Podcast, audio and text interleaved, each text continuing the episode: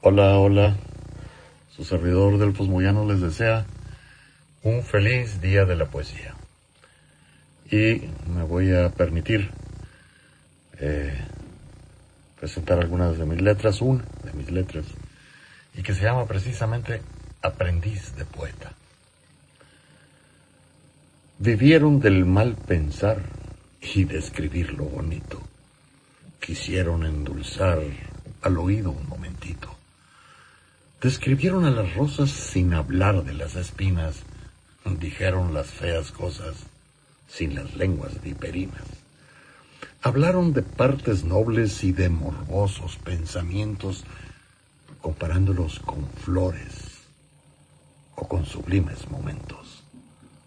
Esa es la gracia, poetas, que les quiero copiar a nuestros antecesores que escribieron tiempo atrás. Gracias.